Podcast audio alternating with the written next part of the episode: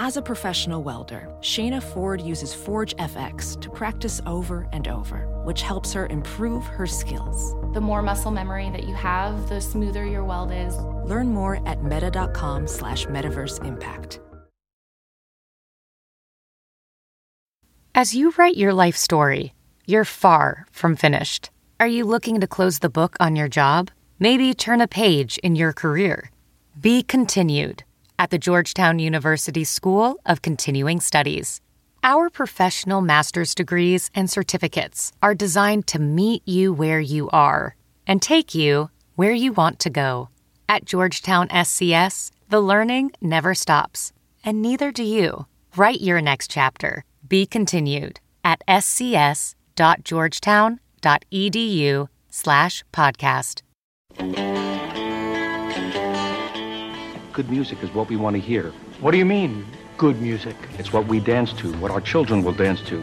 And if you don't want to play it, then take your records and go home.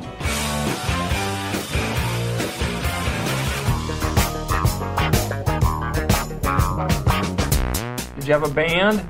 Good or bad? It's a great band. It's a bad band. It's like pizza, baby. It's good no matter what. There's music in the Get them air. Welcome to Sound Opinions from Chicago Public Radio and American Public Media. I'm Jim DeRogatis, the pop music critic at the Chicago Sun-Times. And I'm Greg Kot. I write about rock and roll for the Chicago Tribune. Today on the world's only rock and roll talk show, Jim and I are going to welcome agit poet and rocker Saul Williams. Plus, we'll review the new album from the indie pop band Los Campesinos, and then it's Greg's turn to add a track to the Desert Island Jukebox. You are listening to Sound Opinions, and now it's time to welcome our newest affiliate. Yes, Greg, it's time to welcome WHDD FM in Sharon, Connecticut. We always like to uh, greet a new station by playing some rock and roll from their area. In the case of Sharon, Connecticut, nearby is Lakeville, which is home of the Hotchkiss School, which produced one of the most important figures, I think, in music in the 20th century. Absolutely. Imagine 20th century music without John Hammond, uh, one of the great talent scouts. I think it would be a very different place. He brought a number of artists to the fore ahead of their time. In other words, he was a visionary guy. He saw mm-hmm. the talent and he saw the way these people could change music before people around them did. Brought people like Benny Goodman and Count Basie and Billie Holiday to the fore in the 30s and 40s. And then generation after generation introduced Robert Johnson to a legion of rock and rollers in the early 60s by releasing his early music and blowing the minds of people like Keith Richards of the Rolling Stones and John Lennon of, of the Beatles, putting out the music of Aretha Franklin and Pete Seeger, signing Bob Dylan. It was called Hammond's Folly at Columbia at the time. And this guy with this voice, you're going to sign him? He can't sing. he can't sing. Lo and behold, Bob Dylan influencing another one of his signings, uh, Bruce Springsteen, a decade later. And in honor of John Hammond and our addition to WHDD FM in Sharon, Connecticut, let's play a song from Dylan's debut record, which was produced by Hammond, released in 1962 when Dylan was only 20 years old. Here's one of two original songs on that record. It's called Song for Woody from Bob Dylan on Sound Opinions. I'm out here a thousand miles from my home. Walking a road other men have gone down. I'm seeing your world of people and things. Here, paupers and peasants and princes and kings. Hey, hey, Woody Guthrie, I wrote you a song about a funny old world that's a coming along. Seems sick and it's hungry, it's tired and it's torn. It looks like it's dying and it's hardly been born. Hey, Woody Guthrie, but I know that you know all the things that I'm a saying and a many times more. I'm a singing you this song, but I can't sing enough. Cause there's not many men who've done the things that you've done. Song for Woody by Bob Dylan. Welcome to WHDD FM in Connecticut.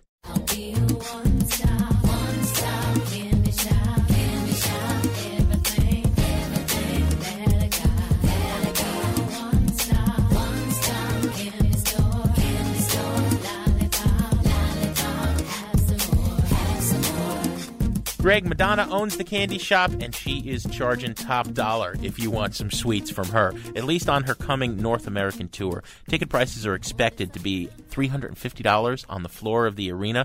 That's not enough coin, not for Madonna. She has also cut a deal with StubHub.com, which proudly calls itself the leading secondary ticket reseller in the country. We've got Sean Pate on the line, the director of corporate communications for StubHub. Welcome to the show, Sean. Thanks for having me, guys. Absolutely. Uh, let's talk a little bit about this Madonna deal. She's the first major music artist who has officially embraced the secondary market on this uh, official scale. Uh, what's what's the deal behind this deal? Well, it's a really exciting deal, obviously, for us, and certainly a groundbreaking deal in the industry. The, you know, historically, the music industry has been a bit resistant to working with a secondary market company like StubHub. Some some for ethical and philosophical reasons, others just because of the stigma that's associated with it and, and some of the old schools of thought. But Madonna, being the trend-setting artist that she is and a very progressive thinker, uh, has, has taken the leap to uh, officially endorse us as that fan-to-fan ticket marketplace for her Sticky and Sweet tour. What's in it for Madonna? What's what's the nature of the deal? I understand uh, there's been uh, talk about a flat fee to Madonna plus a percentage of sales. Can you give us some details about what exactly she's getting out of this deal? Sure. I, yeah, I can't go into too much detail about the uh, the financial considerations, but there are financial considerations, obviously, and uh, I think the uh, Wall Street Journal captured some of those. Um, you know, essentially that you know Madonna is going to be you know getting a piece of the pie, and uh, that is something that a lot of artists in the industry have been looking at our market and, and figuring out, you know, how can we work with, or or we would love to work with, or uh, get a piece of those uh, profits that are being made from the resale of the tickets that are happening um, for even you know sold sold out shows and, and shows across the country. Sean, let me. Uh, you know, there's a second side here to to a lot of the language you're using. When you talk about secondary market, a lot of people in the music industry would prefer the term scalpers you know, StubHub is is enabling uh, scalpers to sell tickets at four, five, six, ten times the price that the artist originally set for them. Jam Productions, one of the largest promoters independently in the U.S. remaining, based here in Chicago, has been fighting scalpers for years. The state of Illinois uh, actually has a, has a very stringent anti-scalping ordinance, and they've been frustrated. They believe that the price that the artist originally charged is the one that should go. Well, you know, it's a really interesting argument, and certainly one that we've been talking about for many years as, as our business has grown and come into a, a lot of popularity.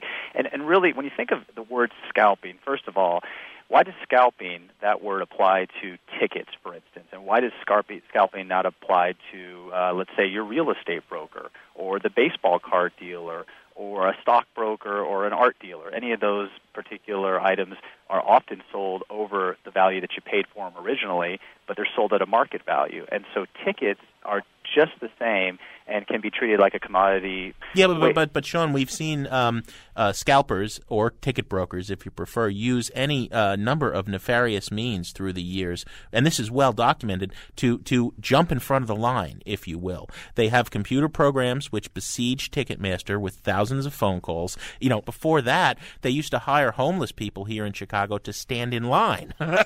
you know, scalping, I think, is a pretty justifiable name. Right. Well, you know, I mean, again, you have to think about the way that tickets are acquired today. And again, if somebody is building a business on acquiring tickets for resale, then they're going to certainly try a lot harder than the average fan who just needs four tickets to go with their friends on a Friday.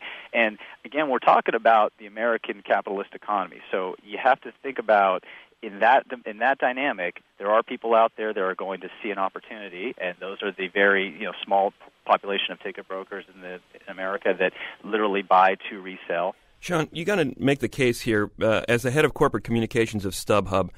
I understand how Madonna uh, makes out on this. She's going to be selling tickets for two to three hundred dollars at face value for this upcoming tour. I'm sure the tickets have not been announced yet, but that was the case for her last tour. She's going to be able to now benefit and, of the resale of those tickets for maybe thousands of dollars. How is this good for consumers, though? I wonder how the concert goer is going to benefit from a business deal like this. Well, there's a there's a couple reasons, and one I would say getting a ticket in this day and age is a difficult situation, regardless of the StubHubs of the world. We actually, I would you know argue, certainly are the solution to finding tickets. But if you think about it, people don't always know when a, a show is going on sale. They certainly, if they do know, they might not be able to get a ticket. And then when you get onto uh, buy a ticket for a show, you literally have a limited choice of the best available within what you want to spend. And so there's so many different factors that work into that. When what Madonna is doing is endorsing uh, a company that has been in business for uh, eight years and is really the most popular resale marketplace out there. With with Live Nation uh, divorcing itself from Ticketmaster, Sean, what is to say that the next step is not a completely open market where there's bidding literally on every concert ticket? Do you see that scenario unfolding in the next few years?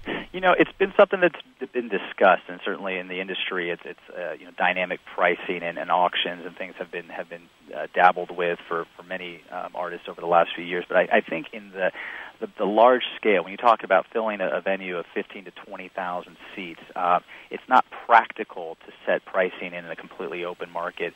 What we do see more and more is that the the premium seats in, a, in an arena is you know the front 10 rows or you know the, the choice views are, are now started starting to escalate up to those premium levels. Uh, you know, I'm looking actually what Madonna is charging for her um, for her shows this coming tour, and and you know the main floor is three hundred and fifty dollars uh, for a face value. So.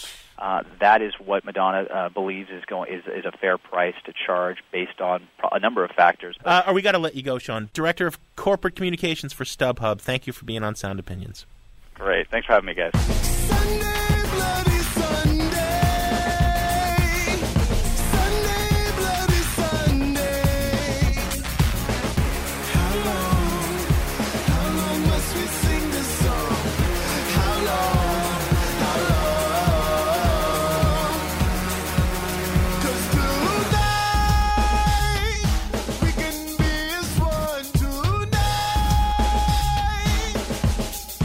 That is a rendition of U2's classic song Sunday Bloody Sunday by Saul Williams, our guest this week on Sound Opinions.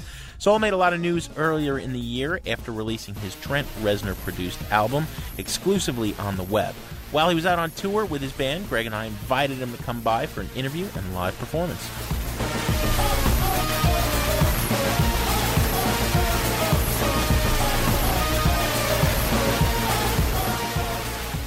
We are here with Saul Williams, poet, rapper, actor, activist, hell of a fascinating artist. Thanks for coming, Saul.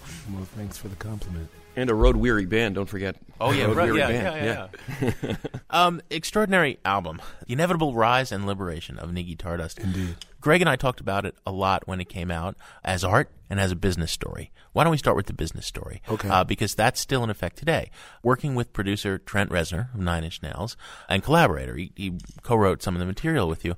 You guys put it out on the net in a twist on what Radiohead did. Radiohead said, "Pay whatever you think it's worth." Right. You guys said you can take it for free, or you can pay slightly more, a couple of dollars for a higher Five bucks, fidel- yeah. five bucks for a higher Mhm. fidelity version. and choose which version you want. You could get it in FLAC. You can choose the bit rate, and we also included a 33-page PDF of original artwork done by Andrew Androbert Metoyer, who's the artistic director of the tour and what have you. So uh, yeah, we found a way to embed our uh, our download with a lot more information. 260,000 people have downloaded The Inevitable Rise and Liberation of Niggy Tardust since it came out last fall. And now uh, 60,000 of those people have paid. Uh, one of the things that's really apparent from this total, that's twice as many as bought your previous album. Thanks. So those are Well, pretty, half those are pretty good half results. full. You know, only, only, only. Uh, Well, that's the thing about when my last album came out. It came out at a time when when the music industry was was suffering in some ways more than it is now. So yeah, I sold less albums then. I'm not sure how many people I reached. Of course, now we artists have found a way to make our work more accessible and and people seem to be more inspired to pay in certain cases. In our case, I would say that's been the case. Um, it doesn't surprise me that the amount of people that have downloaded it for free. It makes perfect sense to me. I imagine that those 265,000 people, of them, maybe two of them heard of me before. well, it's instructive because I think, you know, absolutely, Saul, you don't have the name recognition that, say, a Radiohead does or Right. a Nine Inch Nails, and they've had extremely successful attempts at And doing the same kind of thing. for a long time, and I'm pretty new to the scene. Yeah. But it's still, this is an incredible success. It seems to go hand in hand with the fact that you are on the road now. People can actually see it. They've heard about this guy. Hey, what's this all about? It seems like the shows are being very well attended, though. Yeah, most of the shows, including tonight, last night, just about every single one has been sold out. And the fact is that even if someone didn't buy it online, they're coming tonight and you're getting their $15 ticket. Not only that, live. they're buying T-shirts, they're buying CDs, they're buying books, and they're also. I mean, I had this happen to me four times last night. I get all these kids who walk up to me and say, "Hey, man, I promised myself if, if, if I ever met you, I was going to give you this five dollars because I don't have a credit card." so I have all these kids who are underage handing me five bucks. Wow. That's pretty cool. so you've always got pocket chains. yeah, exactly. So Guys in the band, keep worry that in mind. He's, he's buying every night. You know, Jim, before we talk about the music, which is amazing, I think the best thing to do would be to have you guys play. Cool. Um, we have a song that's that's been crazy on the airwaves and TV right now because Nike decided to use it for their uh, My Better campaign. It's called List of Demands. It's off my own old album, the self-titled one. And uh, why don't we start with that? Because it's a good way to get my voice jumping. All right. Cool. Let's start it. The name of the song is List of Demands. Let's do it.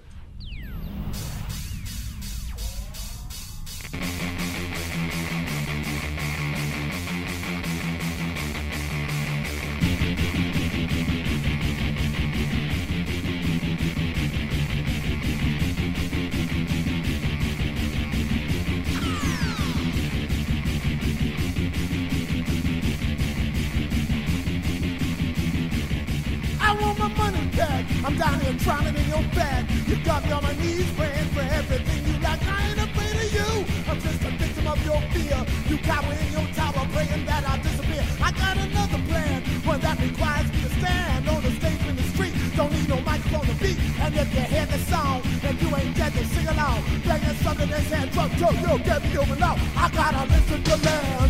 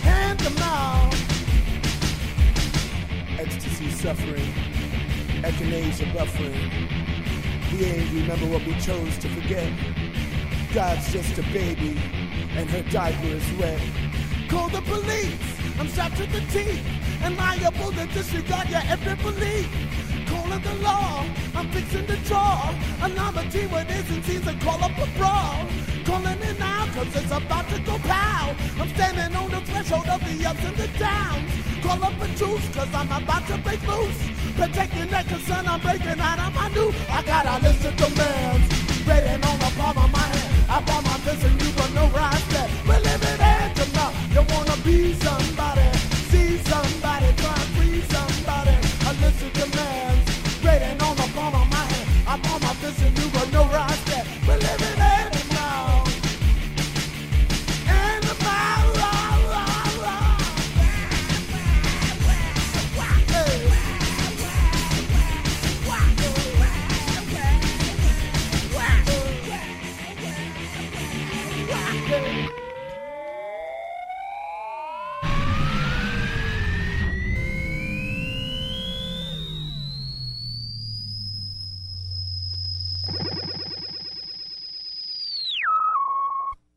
Great live performance of List of Demands by Saul Williams and his band on Sound Opinions. When we return after a short break on Sound Opinions from Chicago Public Radio and American Public Media, Jim and I are going to talk to Saul about how that song was chosen to be used for a TV advertisement.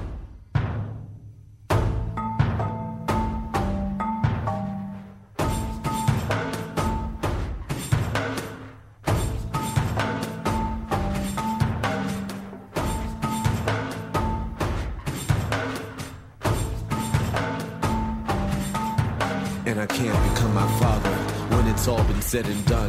His completions won't complete me. I've divided me by one. I'm the answer to his riddle. I'm the caution of his wind. I'm the spoolage between tongue and teeth beneath his trembling grin. And I dare it my revision, for I dare not suffer twice. And I dare not reinvent the past, and I dare not be the Christ. And I welcome any sufferer, and I welcome any Saul, sitting in this room on wooden bench, waiting for joy to call. And I suffer here alone, Lord, perturbed by my every thought. How I've tried to strip them to the bone. I've struggled and I've fought. Every jealous, warped intention, smuggled sewn into my jeans.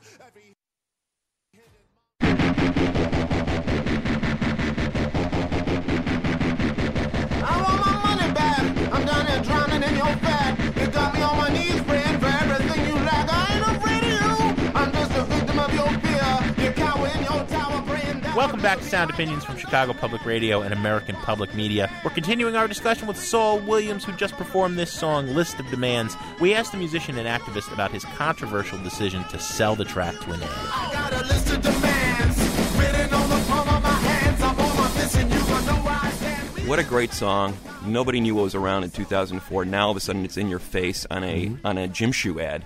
Part of me saying, "Well, man, a gym shoe ad." The other part of it is me saying, "Some gym s- shoe ad executive really knows his music better than any radio programmer I in actually the met the country." guy. I met him, yeah. Obviously, you you've made a reputation as being a guy up on his issues, a- an Mhm. activist. What was the thinking that went into putting a song like that uh, with an ad- advertisement? Well, it was real simple. You know, I was uh, approached by Nike after they had already made the commercial. And uh, they sent me uh, an email saying, Look at this. what do you think? Do you approve? And uh, my thought was real simple. I know that a corporation the size of Nike, first of all, I, I've known for the past couple of years that they, like most corporations nowadays, have been trying to find a way to respond to all of the, you know, thousands, hundreds of thousands of worldwide complaints that they've been getting about the ethical treatment of workers and what have you. And so I knew that Nike was working on things the same way Adidas claims to be, whether it's face value or something they're actually doing is up to them but they have at least hired people to help them shift their companies. And like Walmart going green or McDonald's selling veggie burgers, they're all trying to shift towards something more ethical. My thought was was was pretty simple, along the lines of a company the size of Nike, their sales don't fluctuate with their ads. People don't watch a Nike ad and go, "Oh, I got to go download those sneakers," but they do watch the ad and go, "I got to download that song." And that's exactly what's happened. There's been no spike in Nike ads over the past three weeks, but there have been a spike in people turned on to my music and thus, you know, not only my music, but since I'm labeled as, you know, a message person, turned on to what I think about, what I believe in through my writings, through my music and what have you. Um, and I also don't have the belief, I feel like a lot of my fans, some of them have this sense of like, they believe that saying F you from the sidelines is the most powerful thing that you can do.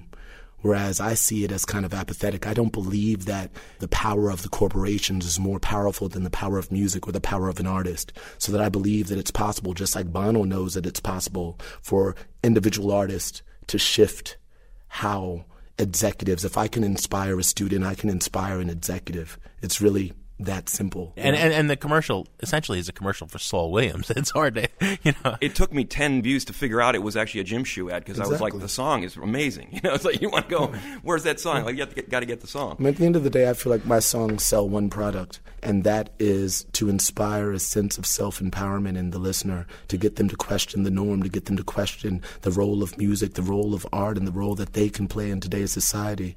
And even if, you know, a corporation such as Nike chooses to use my song, that's the product that my song will sell before it sells theirs. In selling those things, Saul, you are a, a published poet. How is the song a more powerful tool to sell your ideas and, and your beliefs than than the poem? Well, it's because music, you know, transcends barriers that poetry alone often cannot because of our own hesitation, you know, to give our ear, time, attention, focus to this abstract art form. And so, uh, for me as a poet, realizing one, the music within my poetry, and then working towards bringing that out through music, through hip hop, through rock and roll, through radio, through recordings it does spread a message. But I, I have to be honest, that's not why I make music. Right. right. I make music because I like to dance, and I can't count on other artists to make music that I can dance to. You know, because a lot of people go on about my message and my lyrics, but if you listen to my beats, they're pretty different from other beats, and that's what excites me. That's where the lyrics come from, is the inspiration of finding these new beats. Well, it's also uh, creating categories. People love to put people in categories, and that's something that you've been fighting your entire career. I mean, you've been making music since the late since the '90s, and yeah. uh, you know, people see black urban artist who's a poet. Well, a rapper.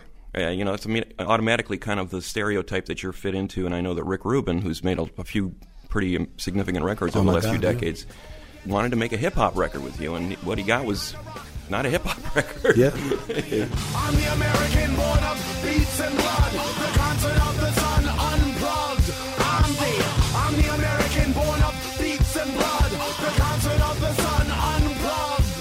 Had a lot of difficulty trying to understand what it was that I was trying to do. Of course, I had a lot of difficulty articulating that as well because it was the first music that I ever wrote, and I, I, I, wasn't really accomplished or didn't I didn't know anything about writing songs. So that Amethyst Rockstar um, contains pretty much the first songs I ever wrote, and he listened to that and just said. These guitar riffs you're writing are cliche. Have you ever even listened to Sabbath? Have you ever listened to you know? And and unfortunately, my answer was like, no. yeah. you know, and, and so uh, I had a lot of research to do. I had a lot of homework to do, and, and that's what I've been doing over the years. And my goal with my second album, the self-titled one that listed demands and Black Stacey and Grippo, that's that's the one where I was trying, you know, trying to reflect a lot of the homework that I'd been doing and focusing on songwriting. And then this one with Trent was was really me feeling confident about where I am as a musician now. Let's. Uh, you want to play something from the new record um, to sort of illustrate that? Sure. Um, Is there anything you want to hear from the new record? Um, it's, it's, great stuff. The inevitable rise and liberation of Niggy Tardust. We're going to talk about the title and the significance behind some of the lyrics in a minute. But uh, I'm a huge fan of Convict Colony. Convict Yeah. Colony is a great track. All right, let's go for it.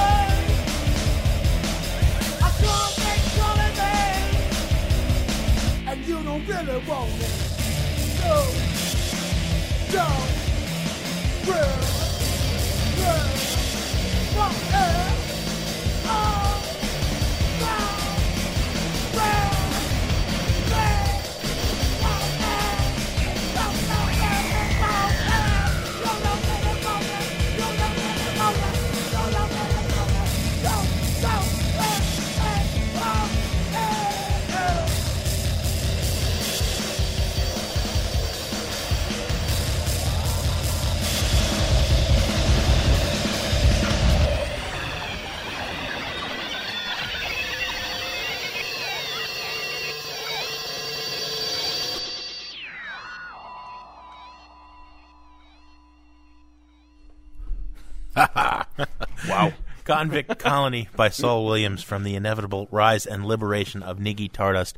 This is as fine a punk, metal, uh, experimental rock, hip hop, or soul band as we've ever had here. It's a, it's a four piece group uh, guitar, keyboards, sampler, electronics, and uh, little tiny cymbal on a seriously big stand. Uh, it- let me let me see if I get your names right, guys. It's CX Kidtronic, Kwame Brent Pierce, and uh, Davin. Is it- Devan, Davin Devan, Devan, yeah. Davin Devan. Okay, um, you only have one intensity, and it's hundred percent on stage. You, you you know when I talked to you a couple of weeks ago, and in the past you've said you know the goal of too much hip hop today is to be cool. Everybody's Yeah. cool.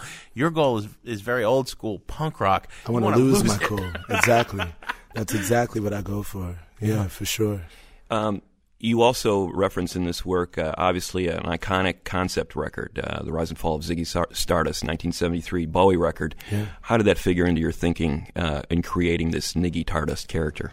Well, you know, the thing I like about Bowie, you know, we were listening to uh to Hunky Dory today and I was thinking about, you know, listening to the lyrics of Changes and and you know that whole like ode like watch out you rock and rollers cuz you're going to get old. Look out, you rock and rollers.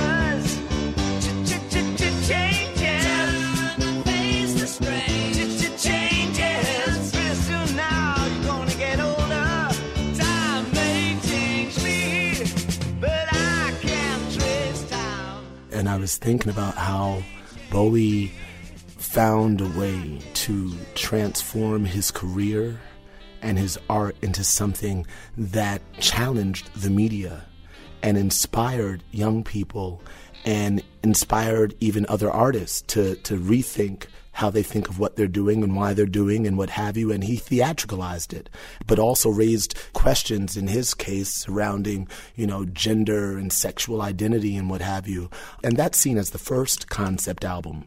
So my ode to Ziggy through Niggy, I kind of thought like if I'm going to do a concept album, I'm going to give a shout out to the first concept album, the one that I know all these people love and adore, and dare them to say, "What right do you have?" you know. And so that was the first thing. Um, but then secondly, it really is a beautiful shout out to, to Bowie because he is an inspiration in that when I think of the the challenges that I've had in my own career and him coming out as a folk artist initially, and the challenges that he faced in being boxed in this hippie sort of thing and going, nah, no, no, no, no, no, it's bigger than that. It, I really do relate to that transition and the theatricalizing it. That's my background. So in many ways, it just made perfect sense. Now the difference is, you know, the rise and fall versus the inevitable rise and liberation. Mm. And that's where a lot of my political I- ideology comes in, you know, and, and my belief in the fact that the truth does prevail, you know, that it is inevitable that corporations become ethical with time, that governments begin to reflect the will of the people more so that just with time we grow beyond the slavery of our past, we grow beyond our history, we grow beyond whatever we're born into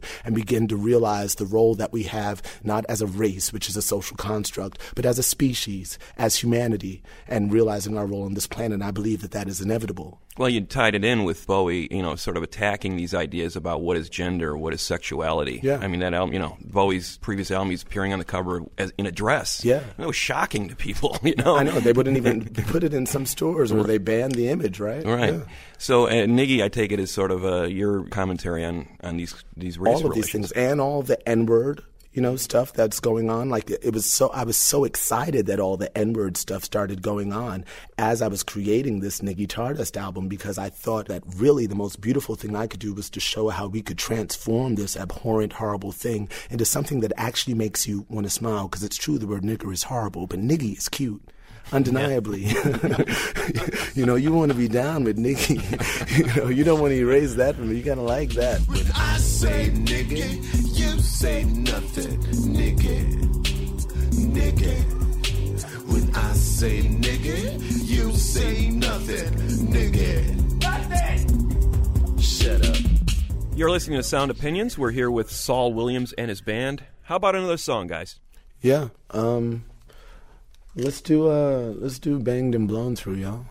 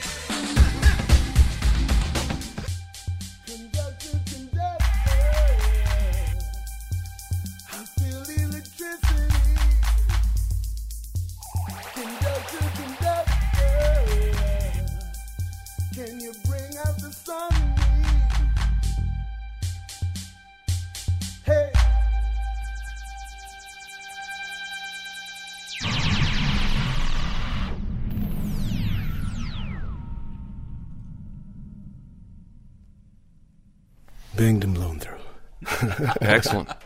Saul, thank you so much for uh, coming on the show and bringing the band with you. You guys sounded great. Thank you. To share your sound opinions, call our hotline 1 888 859 1800. We'll be back in a minute on Sound Opinions from Chicago Public Radio and American Public Media with a review of the latest from the multi instrumental pop band Los Campesinos.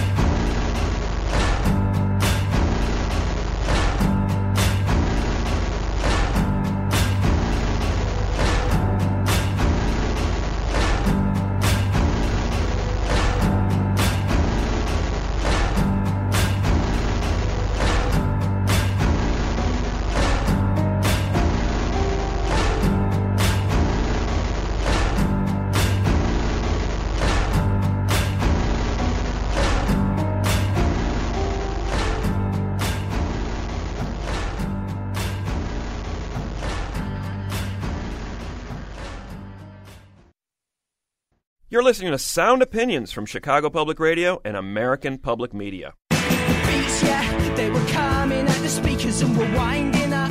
Straight in your sneakers, I'm dancing like every song. He spins his pistol like all my dance heroes if they exist. And yeah, it's sad that you think that we're all just singsters. And even if we were, it's not the senior thinking of just taking pros from 90s boy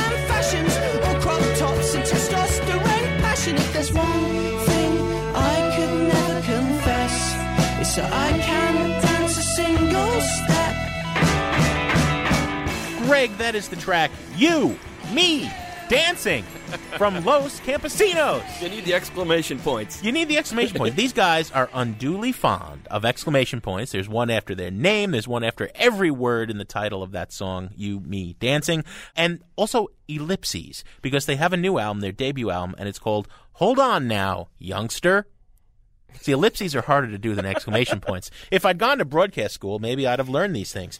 You uh, played that song when we came back from South by Southwest. You were very excited about this seven piece indie pop buzz band from Wales. I did not see them, so I am just judging them by this recording, which I have to say has more glockenspiel than any record since Jethro Tull back in the day. My goodness, you heard it there in that single, you hear it throughout this album. They are an orchestral pop combo. There is violin, there's all sorts of instruments. Everybody sings. The two main singers, I should also say that they all go by the name Campesinos, just like the brothers Ramones.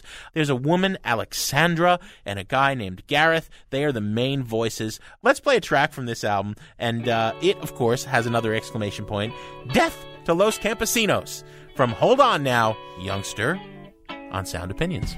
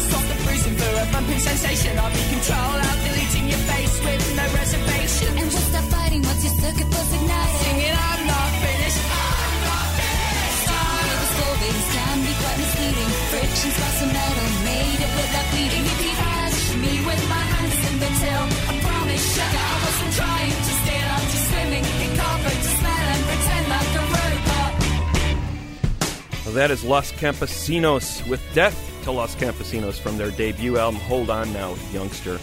Yes, Jim, you are correct. I saw them at South by Southwest, and I love this band. Uh, it came at the end of an unusually slow night of music for me, and then seeing this band and seven people on stage who loved what they were doing, got the whole crowd revved up. Yeah, Uh, kind of like kind of like a triple espresso laced with Red Bull, right? and that leads me to my, my review. I, I think that in order to appreciate this music, you need to be on something, uh, preferably a lot of caffeine, preferably or, or or some high sugar content energy drink, and it will suit your mood perfectly.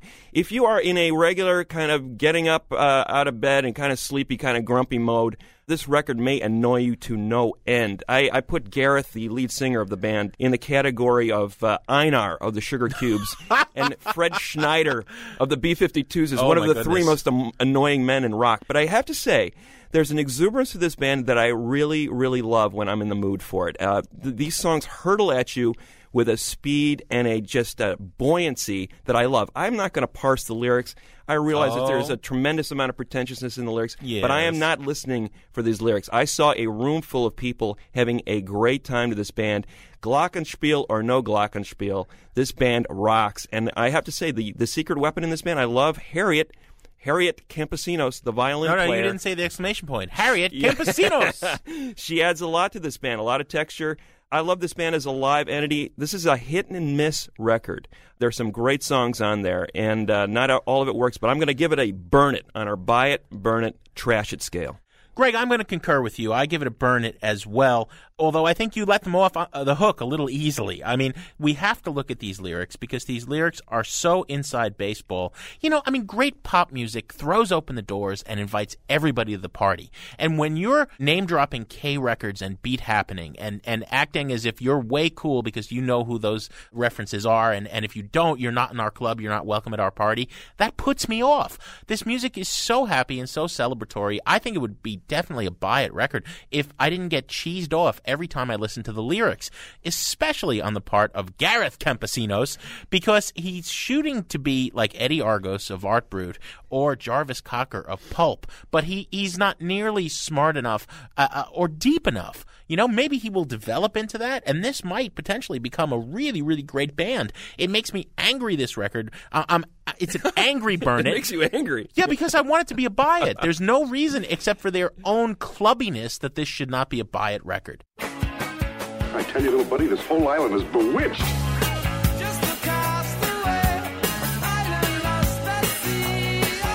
I'm stranded on my own. Stranded far from home. Come on. You remember, we were shipwrecked together. Stranded, I'm so far from home. Stranded, yeah, I'm on my own. That sound can only mean one thing. It is time to pop a quarter in the Desert Island Jukebox. Greg Kot, what do you got for us? Thank you, Jim. Our discussion of John Hammond at the top of the show got me thinking about the legacy that this man left. And we mentioned some of the big signings that he's had over the years uh, people from Count Basie to Bob Dylan to Bruce Springsteen. Everybody's heard of those people. But one of the signings that he made in the late 60s, I think, was one of the most intriguing of all, and that was Leonard Cohen. Mm. Uh, a guy who doesn't get enough props as far as I'm concerned. I mean, he's a recognized songwriter. His songs have been covered by numerous artists. Judy Collins put him on the map by covering his songs in the 60s. We've heard people like Jeff Buckley and John Cale and REM cover his songs. He's arguably more popular as a uh, songwriter than he is as a performer. But I think there's nothing quite like the experience of hearing Leonard Cohen perform his own songs in that very distinctive, monotone, sing speak, Yeah, yeah. baritone voice of his. And you have to wonder again, when Hammond signs a guy like Cohen in his 30s, a published poet, you can imagine the people, the executives in Columbia Records going, What the heck are you doing? Yeah, yeah. Who is this guy? He can't even sing. And yet, the prescience of Hammond's vision, I think, has been borne out over time. The body of work that Leonard Cohen has produced, beginning with his first record, just remarkable. That first record inspired Robert Altman, the great director, when he made this fascinating movie. Ever hear, ever see uh, McCabe and Mrs. Miller? Oh, yeah. Kind of an anti-western. Mhm. And Cohen's music is all over that soundtrack, and it really sets the, the tone for that movie.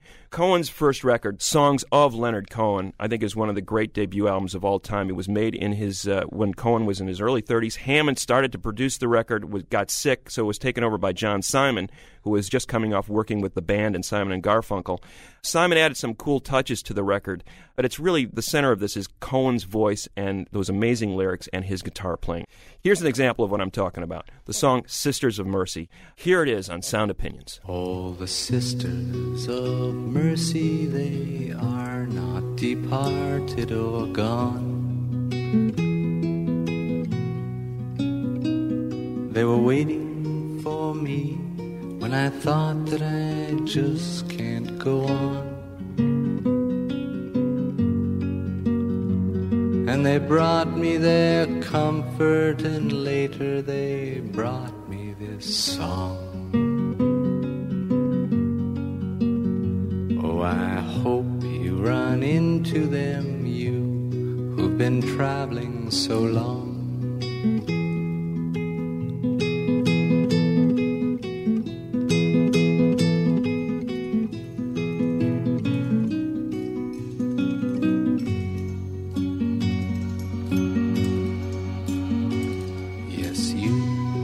Must leave everything that you cannot control. It begins with your family, but soon it comes round to your soul. Well, I've been where you're hanging, I think I can see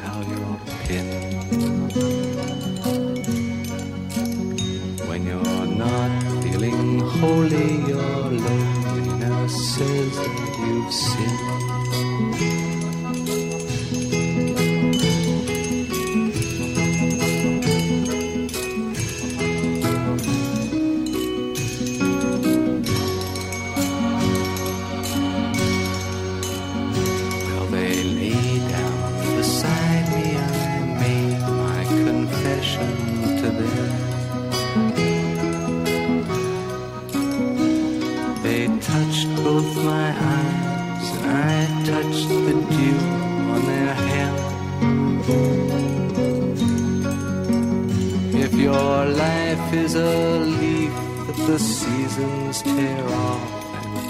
Condemn.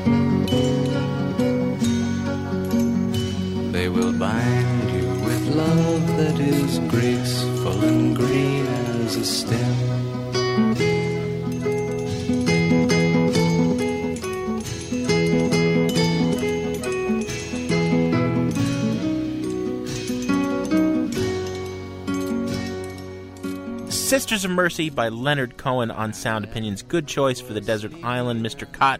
What do we have on the show next week? Next week, Jim, we are going to unearth some buried treasures, some great songs that you may not have heard of, but you can't live without. As always, we have some thank yous to say. The performance by Saul Williams was recorded by Mary Gaffney and Sarah Toulouse. Our production team at Sound Opinions is Todd Bachman, Jason Saldanha, and Robin Lynn. And our executive producer, Torey Southside Malatia, from henceforth shall have exclamation points in his name. So it's Torey Southside Malatia. We weren't lovers like that, and besides, it would still be alright.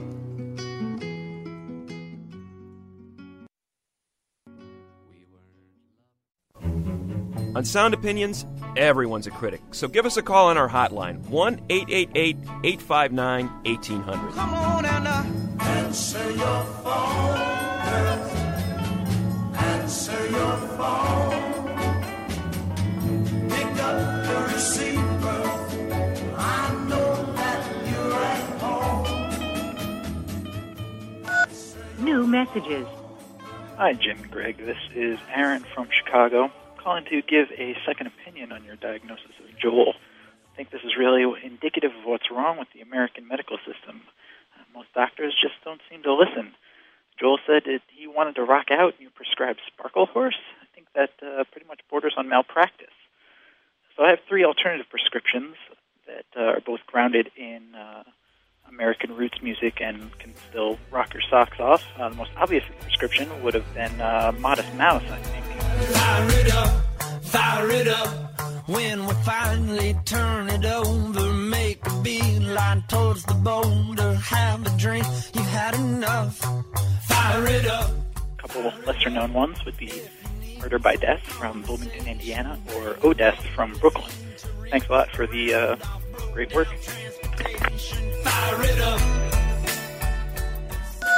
Hi, my name is Nicole. I'm from Washington, Illinois here, and I just have a comment about the segment you just put on about the gentleman needing something that rocks but still has roots.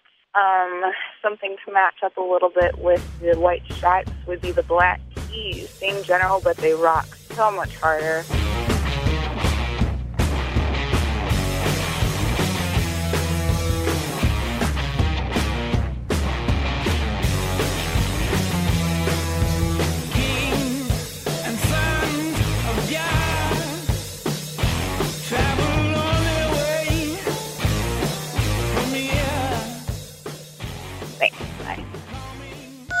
Hey, this is Josh from Chicago. Uh, I actually have a bone to pick with Melissa from Brooklyn, who called a few weeks back, bashing the fact that you guys put the Pixies on your Desert Island jukebox. I feel like the Desert Island pick is your opportunity to really introduce people to something remote and special and something that they would never ever come across. She's missing the whole point of what the Desert Island jukebox really is. It's songs that you can't live without. It's not about being a snob and being like, oh, I can't live without these songs, and you've never heard them. It's not about opening eyes. You guys do plenty of that during the show, and I can't thank you enough for that. And keep up the Desert Island jukebox. You're going in the right direction, and I love the songs that you're playing.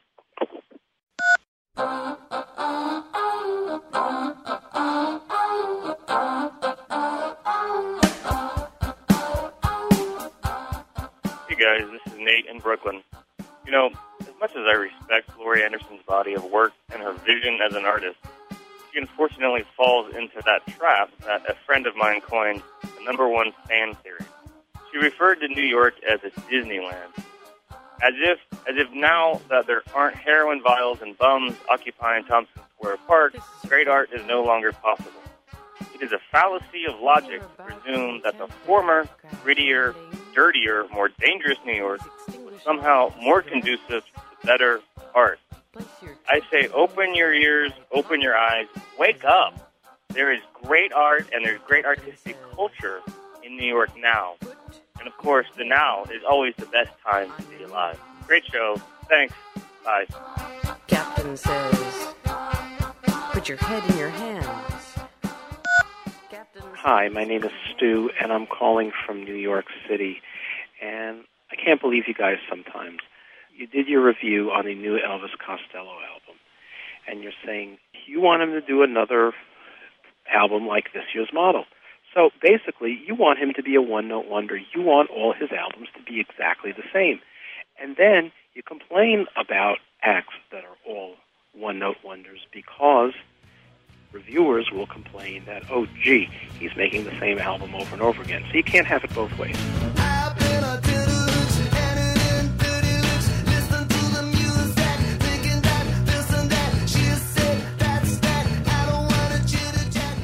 Anyway, we love the show. We listen all the time.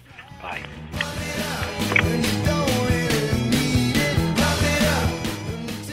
No more messages. To give us your opinion on sound opinions, call our hotline 1 888 859 1800. We'll be back next week with sound opinions from Chicago Public Radio and American Public Media.